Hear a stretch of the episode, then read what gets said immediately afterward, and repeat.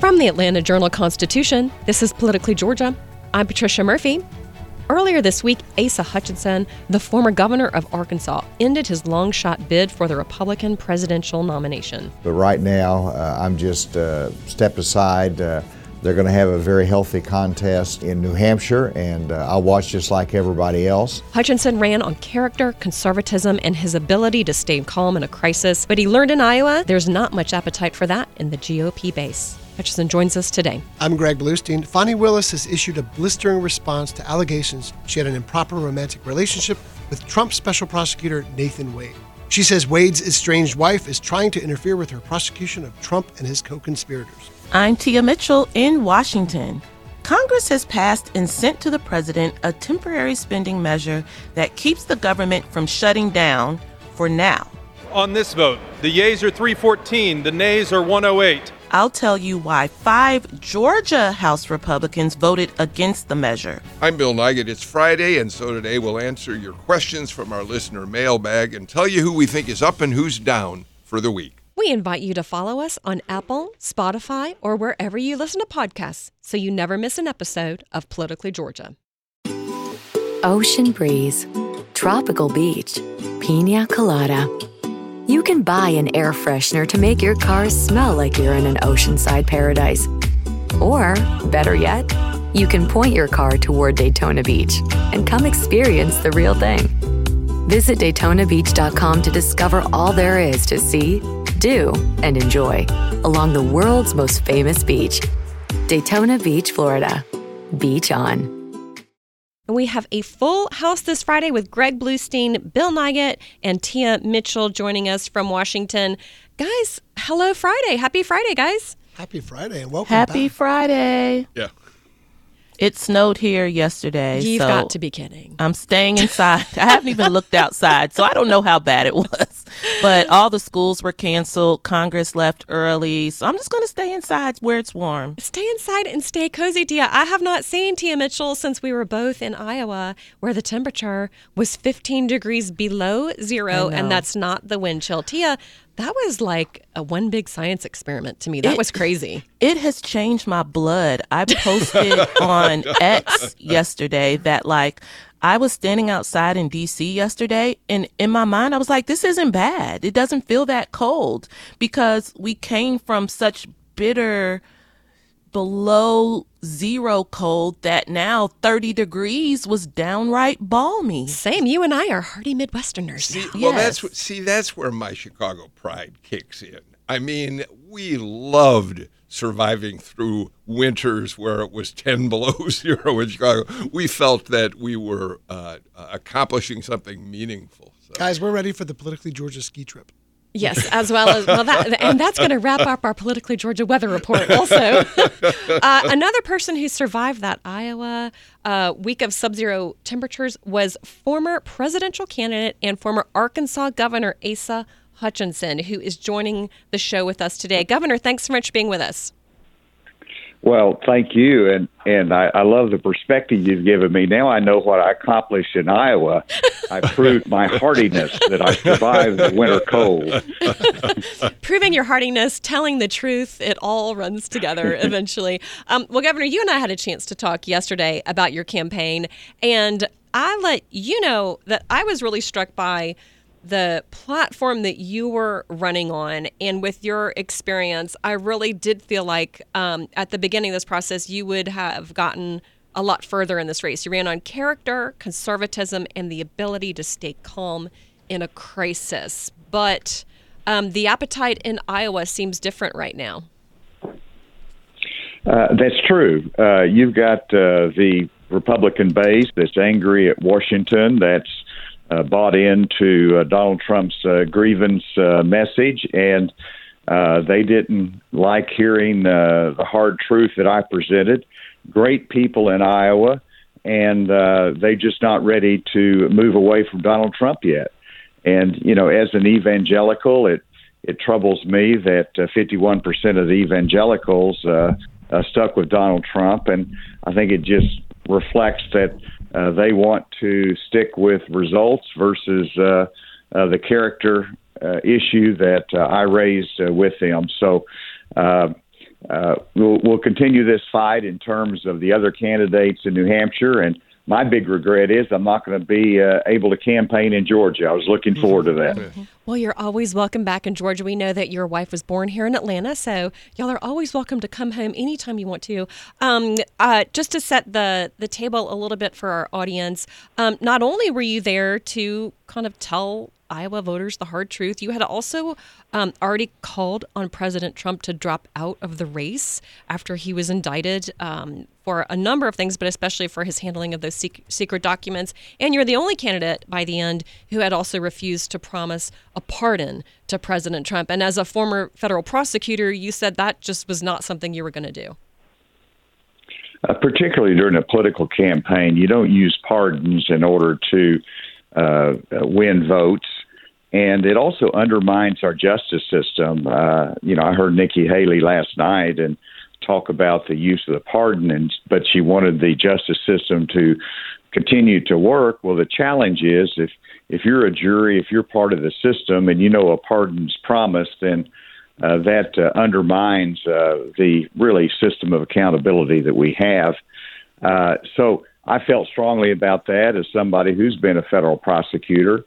Uh, but then also, what really uh, challenged me, and, and uh, I wanted to convey this message that when it comes to character, uh, you don't have someone who's running for president that you want to support that says January 6th was a patriotic act.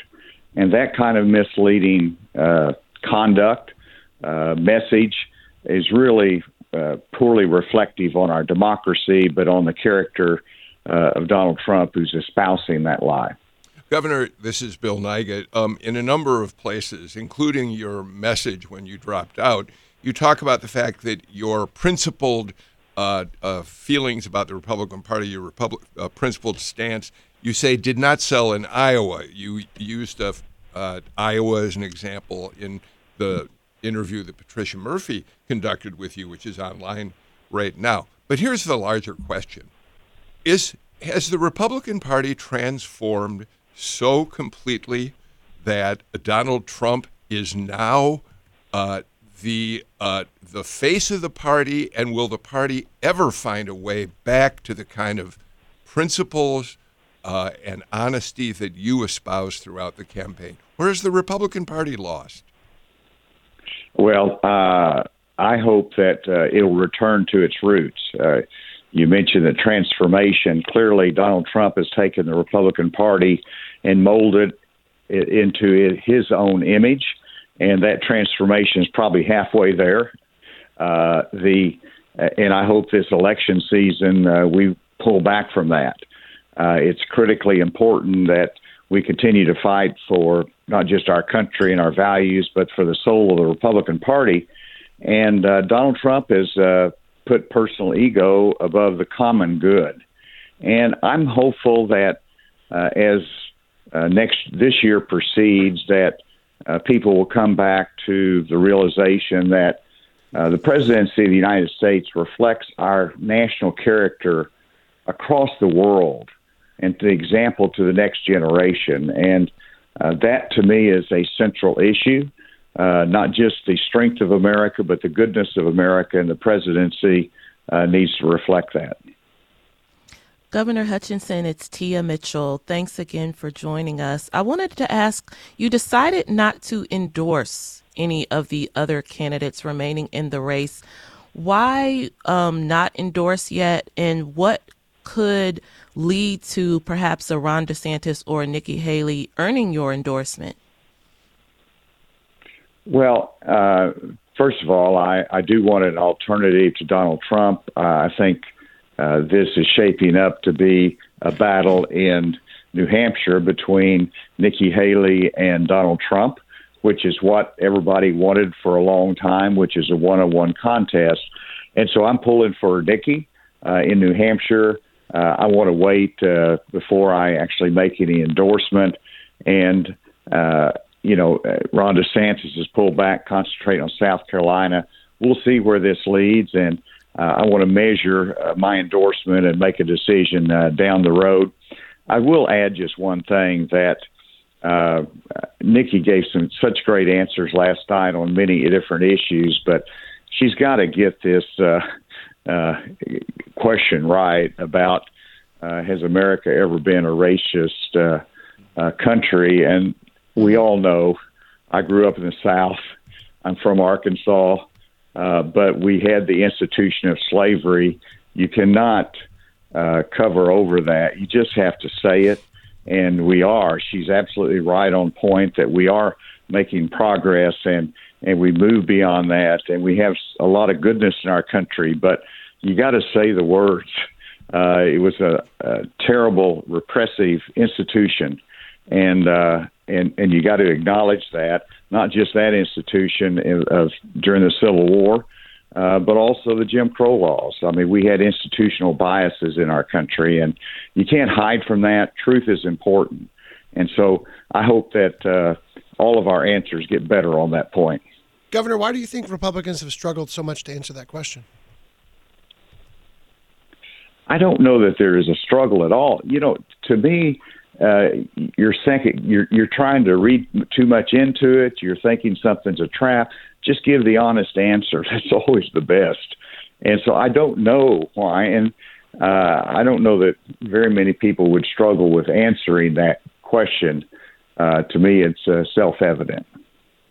Governor, you and I, in our conversation yesterday, were talking about something that was a high point for you on the trail. And you uh, talked about the foreign press. We see lots of reporters from the Netherlands and uh, Germany and France and Japan. And uh, your reaction to that, I thought, was, was really interesting. Well, I was in Homeland Security after 9 11, and I saw the same response of Europe and Asia. And uh, the other countries were pulling for the United States and supporting us. Well, I go to Iowa and uh, I see the foreign press there, and I had conversations with them. They interviewed me, and it was clear that they are pulling for the United States to get democracy right. Uh, they want us to be successful, uh, and and the pride that they have in America and wanting it to succeed is inspiring to me. But we should be mindful that, or mindful that, uh, it's not just about uh, this election for us, but it's also a lighthouse for the world, and we've got to really pay attention to this election. Governor, um, you talk about growing up in Arkansas and about the fact that you acknowledge that racism obviously existed in this country. Just very quick note in 1957, as you well know, the Little Rock Nine uh, were African American students who tried to uh, enter Little Rock High School, and one of your predecessors in the governor's office, Orval Faubus, uh, um, pre- prevented them from doing so. The uh, president had to step in, uh, Dwight Eisenhower. So you're certainly familiar with uh, the racism that's existed in the past in, in the United States, and I just thought that was worth um, mentioning. But I have a a, a, a, different question, if you don't mind. The Democratic National Committee, when you dropped out, took a really cheap shot at you. Um, and very quickly, the White House responded and said, This does not reflect how we feel. We um, honor uh, Asa Hutchinson. He's a good uh, person. Uh, did you have a personal communication with the president in which he said, I want you to know I don't think that was a correct response from the DNC? Uh, that communication came through the chief of staff, uh, Jeff Zients, uh, which is a cabinet level, and expressed uh, the uh, uh, apology in behalf of the president. but you know, I just it wasn't a, the biggest deal in the world to me. in the political arena, you get hit a lot. Uh, obviously, it was out of line, but for the White House to call and express uh, an apology, and then the reaction of the uh, public to that, it's like, wow, here's a good moment uh, in politics where uh, both sides can disagree, but uh, they don't de- demonize each other, and you respect uh, each other as uh, part of uh, uh, our political life uh, in the United States, and and so I appreciated the call and uh, also the response of the public in a bipartisan way that, hey, we, we don't have to demonize each other. We can get along, and that's important for our, for our democracy as well. So, Governor Hutchinson, I just want to know is there any tea? Like, have you been told off the record where that statement came from? Because the reason why I ask is the staffer whose name was on the statement. Her name is Sarafina. We know her. She was a staffer on the Warnock campaign. And it seemed I don't know, but can you give us any background on what people told you? Like, who, where did this come from? Do they say she went rogue? And, and that's, uh, nobody's explained it, so I don't know the details of it. And it's interesting that the White House has apologized, but the DNC, to my knowledge, hasn't made a comment and they haven't retracted the statement. So uh, I don't know where that stands, but I go back to it's not just one individual, whoever was responsible for that, but it's a culture that's developed. And so, how are we training our young people in communications and politics? Is it to use that kind of bitterness and sarcasm uh, and disrespect for others, or are we training them? You know, there's a time for that, and there's a time for being gracious, and uh, and so I, I really want both parties to focus on better training, uh, holding people accountable for this. I don't know. Surely, uh, no no statement goes out in my campaign without me seeing it. So, what level of approval was this uh, statement that the White House had to apologize for? So, I hope somebody digs into that. So, and kind of along those lines, you talked about uh, you know, being appreciative that the White House chief of staff actually reached out and that it was a good indication that sometimes on a bipartisan fashion people kind of do what's right. What are your thoughts about the Biden administration? It seems pretty clear that even though you're not a fan of Donald Trump and some of the other Republicans running for president, you don't seem to indicate you'd be willing to cross the aisle and support a Biden reelection either. Just what are where do you land on the on your analysis of Biden? Well, I mean, I disagree with uh, President Biden on his border policy, uh, on his energy policy when he tried to go all green. That was an error for our country. On his withdrawal from Afghanistan, that showed weakness. And while he's uh, supported Israel and, and uh, Ukraine vigorously, he's moved very slowly uh, in that support and making decisions. So I could go on about uh, policy differences with him. I could cover some areas that I think he's done well on. Uh, but, you know, that's the competitive political environment, and it's fine to have differences on policy. And I want our country to go a different way. I'm more conservative, obviously, and uh, I think we're at a critical juncture. So I'm not going to be supporting President Biden, even though I, I uh, respect him. I respect the office that he holds, and and uh, want to conduct myself sticking with the policy disagreements and the importance of that, and not getting into uh, silly stuff. We're here with former Arkansas Governor Asa Hutchinson, who recently left the presidential race. Governor, I want to ask you a question that's also Georgia specific. Georgia is one of the the ten states that have not expanded Medicaid, and right now there's a debate underway with Republican leaders signaling for the first time in more than a decade they're open to expanding Medicaid, and they want to potentially use Arkansas as the model. What can you say to our listeners, and what advice would you have for lawmakers as they as they debate potentially taking on what they call the Arkansas style waiver, the private option here in Georgia? Well, there's uh, a number of advantages to it. Uh, and basically, what we did in Arkansas was to take Medicaid expansion dollars, and instead of giving everybody a Medicaid card and putting them on Medicaid, we actually used those that money to buy private insurance for individuals who are working but are poor and are struggling, and we wanted them to have health coverage, but they have private insurance. And what that did was it helped keep our rural hospitals uh, more healthy economically, financially, uh, expanded health care uh, in our rural areas, particularly. But it also helped us to keep the insurance rates down uh, for all Arkansans that are in that uh, commercial insurance pool because all the Medicaid dollars are going to uh, expand the pool of people covered by that. And of course, that helps to keep the uh, rates at a more reasonable level uh, you know, there are some things you've got to watch, and I would encourage the uh, uh, Georgia General Assembly to have uh, some good experts come over and give you the pros and cons of it. But I'm glad that they are considering that. It's worked well in Arkansas. We fought hard for it, and it's really helped us in terms of health care, but also controlling costs. And Governor, as you look back at the last year, you've been campaigning um, just about full time. We've we certainly saw you here six months ago. You launched about six months before that. After a very long and successful career in public service, um, it did feel like on the trail you were selling something that Iowa voters just were not buying. When you said, "I'm going to tell you things you need to hear," that can chafe some people. Turns out they they were not uh, interested in hearing part of that. What is next, do you think, for um, this campaign? And uh, would you have done anything differently if you thought you could have done better in, in this process? Would you have taken the tack that uh, Nikki Haley and uh, Ron DeSantis have taken? Well, time will tell on that, but uh, I don't have uh, really any regrets about the campaign or the message because it's critical.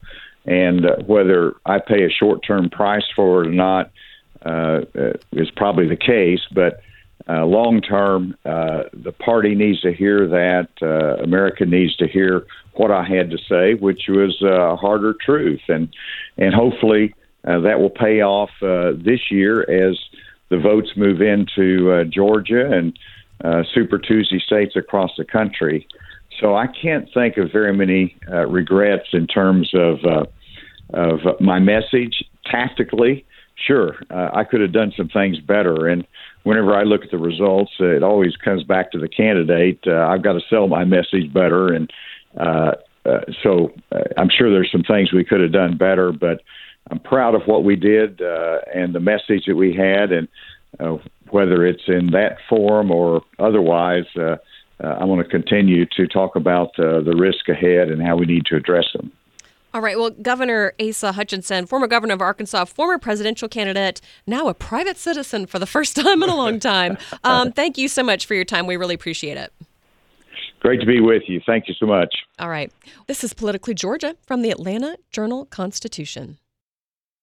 Ocean breeze, tropical beach. An air freshener can make your car smell like paradise. A drive to Daytona Beach will actually get you there. Beach on. Plan your trip today at DaytonaBeach.com. Welcome back to Politically Georgia from the Atlanta Journal Constitution. Twice daily, delivered straight to your inbox, you can receive the AJC's Politically Georgia newsletter. Stay on top of all the important news, scoops, and exclusives from me and the rest of the AJC's politics team. Just go to ajc.com slash newsletters and sign up today. ajc.com slash newsletters. Well, more than a week ago, an attorney for one of the defendants in the Trump election conspiracy case filed a stunning motion claiming that Willis hired special prosecutor Nathan Wade when she was engaged in a romantic relationship with him. Defense attorneys argued the relationship was reason enough to have the charges against the client dropped and to have Willis and Wade removed from the entire case itself. Now, Willis has responded that Nathan Wade's estranged wife was behind those allegations and she accused her of conspiring with defense lawyers to interfere with the Trump case. Um, Greg, that is a brief overview of a very long week for Fulton County District Attorney Fani Willis. And really, this anybody involved in this Trump case has really had their worlds turned upside down by this. Yeah, it really has. And we're, we're getting to see more of the contours of her response. We're still waiting for that more detailed legal response, but we've now heard from Fani Willis in uh, you know giving a response over MLK weekend, and now this this this latest legal motion in the divorce case. But really, all eyes are now going to be cast forward to to a February fifteenth evidentiary hearing that Judge McAfee has scheduled uh, the day after Valentine's Day to, to, discuss these to examine these allegations by Mike Mike Roman, one of the fifteen co-defendants in the election interference case. We're gonna I think we're gonna hear a lot more um, right after Valentine's Day on this one. Yeah, Bill, let's talk a little bit more about the response from Fani Willis because we went for an entire week with no response at all from her or her office, which was very, very unusual in our experience um, with her team. Uh, typically, we uh, ask a question and it's answered, or we ask a question and there is a way to get information um, to really. Uh, uh, get to the heart of of the information we're looking for. That was not the case. And then in uh, in a succession of responses, D.A. Willis um, went to uh, an AME church and said that uh, went into lengthy detail about the toll it's taken on her and her family, and uh, that it is a lonely experience to be leading a trial like this, and that she's not a perfect person. She, but she did not address the question uh, about whether or not there was a relationship there. And and before people say does it matter, we're we're going to get to why it, it might matter as I, well. I, so one of the things that's interesting and and we need to point out here is that Fani Willis's motion accusing Nathan Wade's wife of being uh, of attempting uh, to uh, derail her prosecution of Donald Trump has nothing to do with Scott McAfee's court and uh, and Ashley Merchant, the lawyer who filed uh, all of these accusations for one of the defendants in the conspiracy. This is all about Fani Willis having been subpoenaed to testify uh, in the Nathan Wade divorce. Um, and I think it's important to make that distinction here. She doesn't want to have to, who can blame her for not wanting to give a deposition in a divorce case? But it's that's what this part of it is about. We won't hear a more f- formal um, uh, response on the larger accusations, possibly until it comes to Scott McAfee's court. But one other thing that I, I read from our colleagues Bill Rankin and Tamar Hallerman that surprised me a little bit was I just assumed that this must be a terribly contentious divorce between Nathan Wade and his wife. But apparently that's not the case. Apparently this has moved along relatively well. And um, so this comes out of nowhere and, and you know, suggests that maybe uh, Fani Willis has a point here. In you know, she's being called to te- to give the deposition, uh, and she doesn't want to do it. Um, I'm a little puzzled by exactly what the effort is now. Well, if it wasn't contentious before, well, I bet it is now. I think that yes, but also I it's terrible that we t- get into the public arena with these things. But the other thing that Rankin and Hallerman report is that this thing all started when it was Wade's wife who apparently had an affair. I don't like the fact that we talk about this stuff, yes, I but was it's not, I was not aware. I was not aware of that detail. Um, yeah. Tia, along with uh, the deeply personal piece of this, there is also the ver- the larger issue of the Trump case itself. And we have seen Republicans here in Georgia and Republicans in Washington, including our own delegation up there, move to try and take advantage of these accusations, even though there has not been specific proof presented yet, um, move to try and uh, undermine the investigation against Donald Trump, distract from the investigation against Donald Trump, and potentially end the investigation against Donald Trump.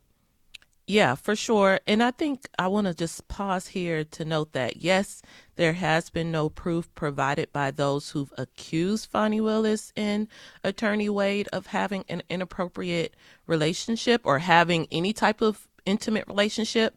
But there also has not been a flat out denial from Willis or Wade that they don't have an intimate relationship. Um, and and kind of with this gray area, you do have members of Congress saying this is more proof that the prosecution of former President Trump is politicized. You have had people um, in our delegation say they want investigations. They've called for investigations at the federal level. I think, you know, we've talked a lot about how the Fulton County probe, because it's not a federal case, it's a local case, that it can be somewhat insulated from interference, even if Trump were to get back to the White House. Because if he gets back to the White House, we know that most likely these federal cases are going to be put on ice. You know, new prosecutors might drop the charges. Well, even if if Trump is president, he can't directly derail the Fulton County investigation. That's true, but I do think he could be further empowered to do things that do uh, impede the investigation. Again, more congressional inquiries, um, federal inquiries, pressure from federal courts and federal officials could have an impact on the case. And I want to point everyone to a column that was written in the AJC just a few days ago by Norm Eisen, Richard Painter, and Joyce Vance, uh, three experts in legal in, in legal ethics and and, and, and and litigation, who say, and I'm quoting them here: "What we do know, even if every allegation is accurate, a big if, there's no impact on the question of the defendant's guilt, and there doesn't seem to be any basis for disqualification under Georgia law." Now, this is their opinion. We've we've seen some other opinions uh, to the contrary, but most of the legal experts we've talked to, Patricia, seem to agree that yes, the optics of this could be bad, but the, the, the actual threat to the underlying election interference case and the special grand jury probe that preceded it is very minimal. Yes, that is that is certainly their opinion. I've heard from other people, people who champion Fani Willis, who people who want to see her succeed, who are worried that it's not going to be all about the law, all about the letter of the law, worried that this undermines confidence in Fani Willis's judgment, undermines what uh, what they hope to appear a completely buttoned up, um, impartial uh, presentation of facts. Worried, worried that it's it's going to slow it down, um, and worried that it's just going to give Don- Donald Trump um, all the uh, all the ammunition he needs uh, to go after Willis and get some traction. And I have to tell you, when I was in Iowa for the Iowa caucuses, not only did Donald Trump use Fani Willis and this entire um, situation in his stump speeches, he also um, uh, was really connecting with his audiences over it. And I spoke with a number of voters around the state who repeated back to me. I said, you know, we have a trial going on in Georgia. Did those charges bother you? And they said, no, she hired her boyfriend. You know, that mm. again, this is their language, not mine, but this is sinking into voters' opinions and jurors are people. You know, if a jury does sit in this situation, but yeah, we just don't know how it's going to affect this case. I, I, I want to be really careful. I want to make an important correction. I attributed to Tamar and Bill the issue about uh, uh, his wife, uh, uh Miss Wade. Wade, having a, a, an affair. It was not in our AJC reporting. It was in the New York Times story. The filing, apparently, that Fani Willis uh, uh, issued to try to avoid being to giving a deposition. according to the New York Times, the filing said that Ms. Wade had acknowledged having an affair with a longtime friend of Mr. Wade's and that the couple ag- agreed their marriage was irretrievably broken. I only go back to that because I want to be careful about what the source is of that particular uh, uh, story, but it may very well be in the filing, according to the New York Times. Yes, well, we're going to obviously continue to follow the details of this situation and the, the effect that it has, um, most importantly, on the Trump case itself. We know, as Greg said, there will be that evidentiary hearing that has been scheduled for February 15th, and we will bring those details to you, um, as well as any of the other details that come out. We certainly do expect more to come. Now, we're going to switch gears quickly, Tia, because as all of this is going on uh, here in Atlanta, uh, news continues elsewhere, of course, including in Washington. And there has been an agreement of sorts, it seems, on keeping the federal government open. First of all, tell us what was at issue. Uh, I think people lose track of government shutdowns at this mm-hmm. point. It seems like there's like one one every other day in your box in your box of crack, Cracker Jacks. So who knows what where we are right now? And uh, how did this get resolved? Okay, so quickly, the government funding was going to run out tonight for um, some government agencies, and then the rest were going to run out of funding in a couple of weeks. So Congress agreed yesterday to another stopgap measure called a continuing resolution. It pushes those shutdown deadlines to March 1st for some of those agencies and then March 8th for the rest. And Congress is saying, okay, this is the last time we do stopgap funding. We really have to do long term appropriation bills by March 1st and March 8th. Now, grain of salt, that's what they said the last time they uh, did a continuing resolution.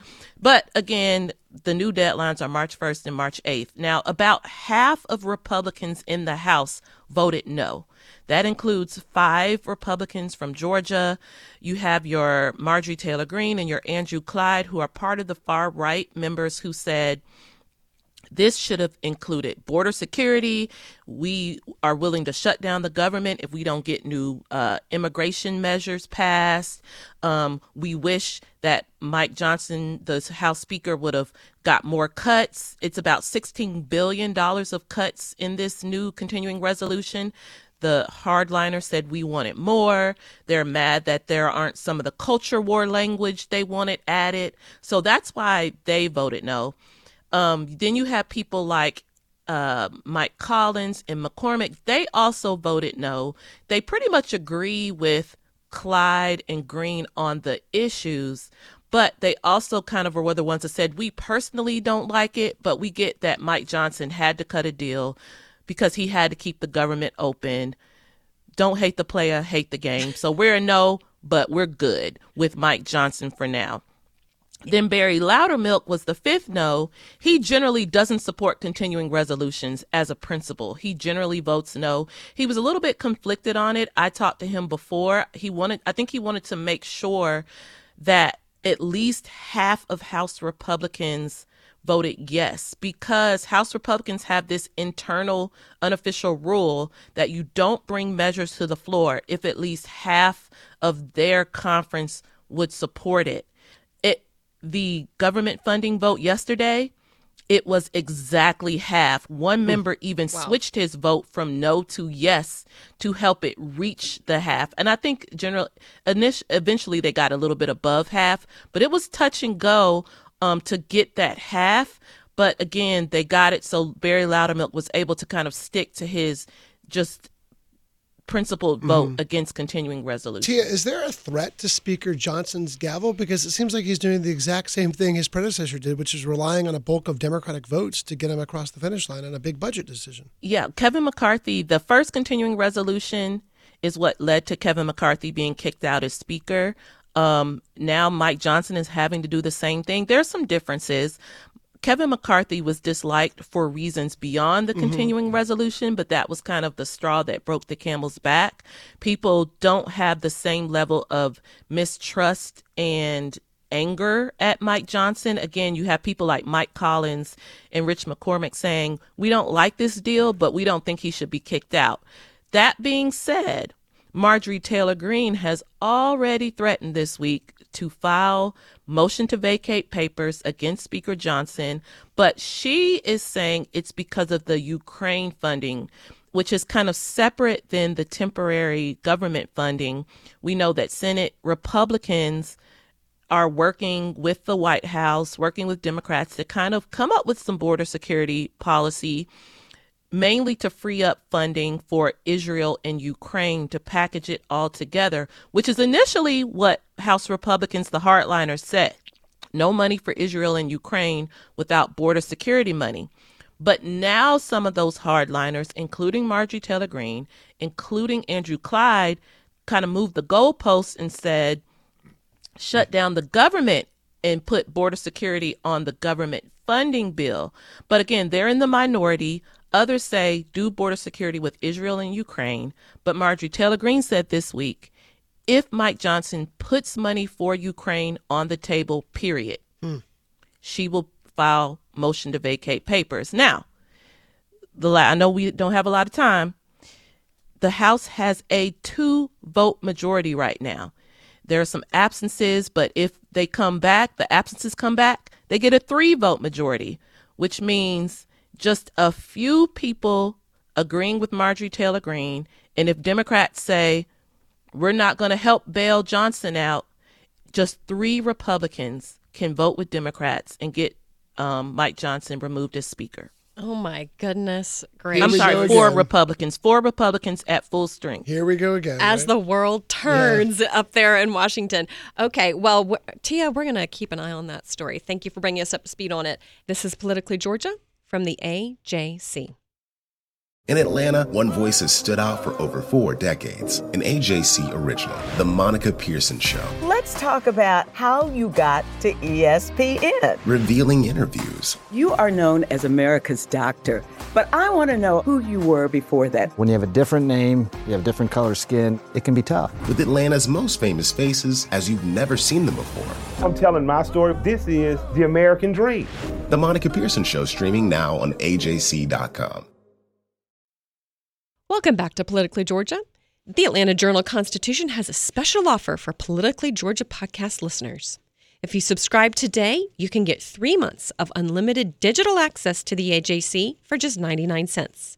That's all of our sports coverage, politics, breaking news, investigations, food and dining, and so much more. Plus access to our e-paper and our assortment of newsletters.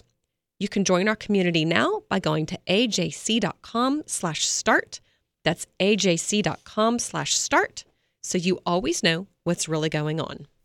We at Politically Georgia love hearing from our listeners, so we set up the Politically Georgia call in hotline that you can call anytime 24 hours a day and record your questions and comments. We play those questions back right here and answer them every weekday morning, excuse me, every Friday morning uh, during this segment. We've already got our play on music, so the segment has officially started. And Shane, what is in the mailbag this week? Well, let's start off with a call from the Georgia coast. This is Eleanor, and she asks about President Biden's poll numbers. Explain to me Joe Biden's constant low showing in the polls versus his legislative accomplishments. To me, he's been one of the most effective presidents legislatively in the first two years of his presidency than we've had in generations, not to mention his foreign policy pluses I would think that the Democratic Party would be thrilled uh, with all of that. So I'll leave it with you. I, I, it's a really good question, and we all ask it ourselves over and over again. I, I would argue that it began the decline, excuse me, with the precipitous withdrawal and the chaos surrounding the withdrawal from of troops from Afghanistan, but it continued well beyond that. Um, and I, part of the problem is that the White House and for that matter, the Biden campaign, have simply not come up with a cogent message that penetrates all of the heaps of criticism that Donald Trump and Republicans have uh, put on them. You, you, see it that way, Greg? Yeah, you know, I have a long, longer story in the AJC today that I think we'll run over the weekend in the print edition uh, about uh, the poll numbers, kind of deeper into the AJC's poll that showed President Biden with an eight point deficit to former President Donald Trump. And in it, I quote two of the party's premier leaders here in Georgia who both say uh, kind of what you're saying, Bill, which is the party needs to do a better job messaging. Um, Nikema Williams, the congresswoman who was on this air a couple weeks ago, a couple days ago, um, said you know Democrats need to do a much uh, better job messaging, and so does Savannah Mayor Van Johnson, who's also been on this air, um, saying essentially the same thing. And there's not just are they two party leaders, but they're two black party leaders who also have noticed the same thing that we have seen in the polls, which is a significant number of African American voters are saying, uh, not that they're going to necessarily go vote for Donald Trump, but they're just not feeling enthusiastic about Biden. Yeah, I think Democrats also have to stop trying to convince people that it's all in their imaginations. Like, no, it's you. It's not as bad as you think it is. Here's why you don't. Here's why it's better than you think it is. If you've tried to buy a house, if you've tried to buy a car, if you've tried to pay a credit card bill, if you have a student loan, or you want to go to college, or you have a child who wants to go to college, interest rates are killing you. And that is every time you turn around, that is people's reality. And prices, inflation has slowed, but it's not like prices are dropping a yep. whole lot. So it, the reality, the struggle is real out there, people, and stop telling people that it's not. Um, so, some things are better, some things are not better. I think that's the struggle that people people are facing. Um, okay, Shane, question number two, and we're gonna have Tia take the crack at this question first because I didn't bring her in on the last question. Oh, poor Tia. We're leaving her. it's fine. You guys covered everything. Okay. Okay, good, good, good. All right, let's move on to Paul, who has a question about the Buckhead City movement. Ex Buckhead City CEO Bill White was recently seen at the Capitol talking to key legislators. We know that the lieutenant governor was a supporter of Buckhead City. And my question is do you expect to see a Buckhead City referendum on the legislative calendar. Thank you. Okay, I'm going to pass. Yeah, that's Okay. not me either. that was not that was not fair because um, Tia's not covering Buckhead City. Uh, yes, I I will take that question because I got the tip that Bill White had been spotted. I checked in with Bill and he said your spies are always right, which is true. Um, however, uh, yes, Bill White has been seen in the Capitol. He does want to continue to push Buck to push Buckhead City. Um, I do not expect a real push for Buckhead City, but maybe a tiny one. What do you think, No, uh, Greg? I will right here say that I will eat this microphone if Buckhead City passes this year. It has uh, absolutely no chance of passing. Not only has Bill White managed to alienate the governor and the Speaker of the House, but somehow he's also managed to alienate Lieutenant Governor Burt Jones's allies and his office as well. So uh, he has moved to Florida. He there's no real concerted push now. There's no big lobbying effort. The governor won't ever back this idea and neither will top Republican leaders. And frankly, there's part of that is because of Mayor Andre Dickens has done a really good job in rebuilding that relationship, that city-state relationship that we've spent so much time talking about over the last couple of years when it was not at the where it is right now. It has been restored, and those relations are much stronger than they were just a few years ago. Yeah, I completely agree. Chances are zero. Um, Bill White will be spending some campaign money against some people in the future, though. I would, I would uh, not eat, eat my microphone uh, with a promise like that. We'll quickly take this third question. Okay, let's uh, talk. Uh, let's hear from Steve in Atlanta asking about Georgia's surplus. On several broadcasts, y'all have mentioned the $16 billion surplus that the state of Georgia has. I was wondering where did all of that money come from? Because I seem to recall that at the beginning of the first Brian Kemp term as governor, we were in kind of a financial uh, pickle. So I'm wondering where all that money came from, whether it was, you know, money unspent from COVID, or whether uh, the economy has just picked up that much during the last three or four years. Thank you. Tia, you helped cover the COVID money. What do you th- where do you think this uh, surplus is coming from? So, and I think that it's hard to, um, I guess, disconnect, if you will, the fact that the state has a surplus and the state also has received an influx of dollars during the coronavirus pandemic that helped to boost the state's um, you know coffers and keeps us going on. Now of course also now we're talking about a possible recession and the governor wants to keep the reserves you know robust in case things kind of take a turn.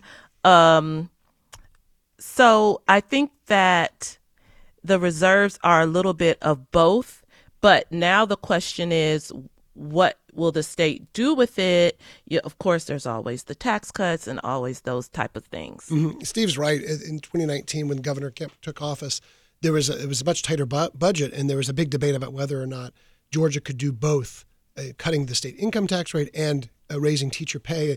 And of course, that question was answered as the coffers continued to grow. Part of that's through increased tax uh, uh, collections after the coronavirus pandemic. You know, we're doing the when the economic high times were coming in and, and more spending, partly because of federal programs from Donald Trump and from Joe Biden of coronavirus relief funds and others. And part of it's exactly what Tia said, which was uh, as the state was getting all this extra coronavirus infrastructure money and other money, um, it could afford to help juice the economy and it could help afford to spend this money on other issues. And now we've got this big debate about how to spend this $16 billion in reserves that we're going to help start hashing out this session. All right. Well, we always love hearing from our listeners, so be sure to give us a call at 404 526 2527 if you have a question for the show. And guys, we are almost out of time, but we're going to run through our who's up and who's down for the week.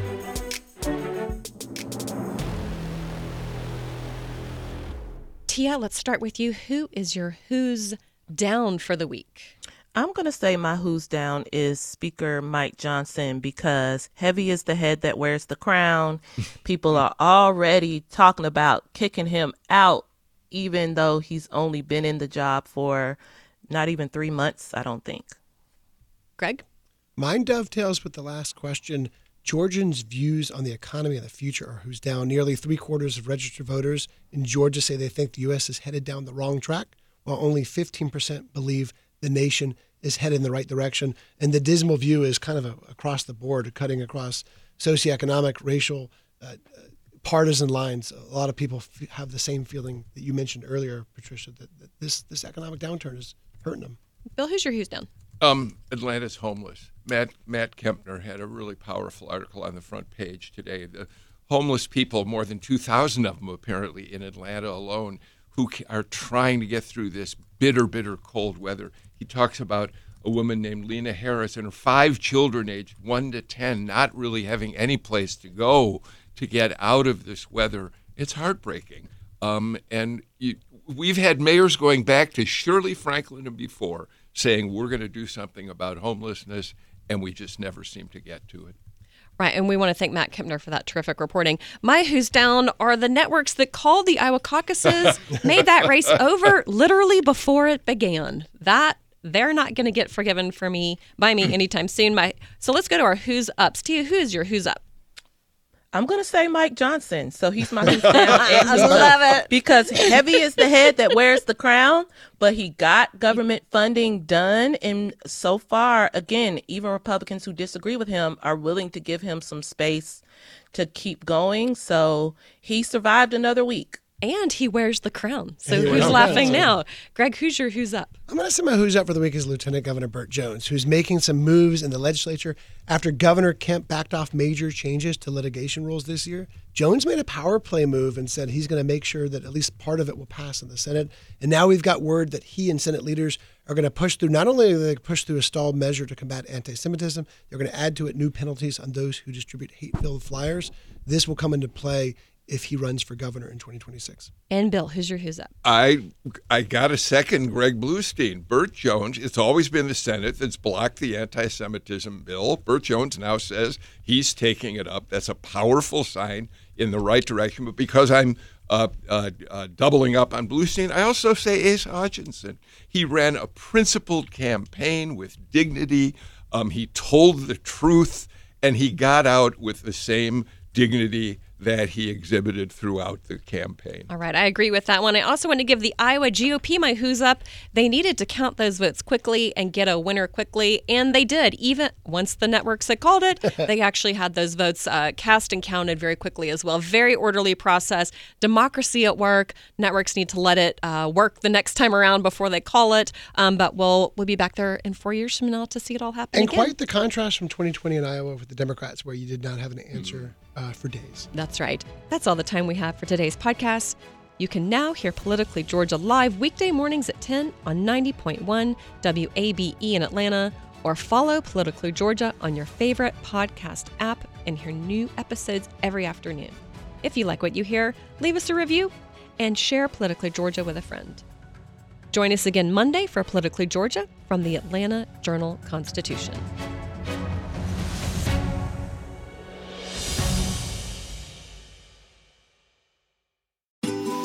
Ocean breeze, tropical beach, pina colada. You can buy an air freshener to make your car smell like you're in an oceanside paradise. Or, better yet, you can point your car toward Daytona Beach and come experience the real thing. Visit DaytonaBeach.com to discover all there is to see, do, and enjoy along the world's most famous beach, Daytona Beach, Florida. Beach on. Hip hop is a product of black people. It's a product of black song and celebration. The Atlanta Journal Constitution presents Hip hop's most pulled elements are pulled from the South. a Southern hip hop story. We always go back to that moment of the Source Awards. Everybody wants your rhythm, but they don't want your blues. The biggest names in hip hop. Atlanta is still the mecca for hip hop. 50 years. No one can deny One film. the power of the South now. The South got something to say. Streaming now at ajc.com slash hip hop.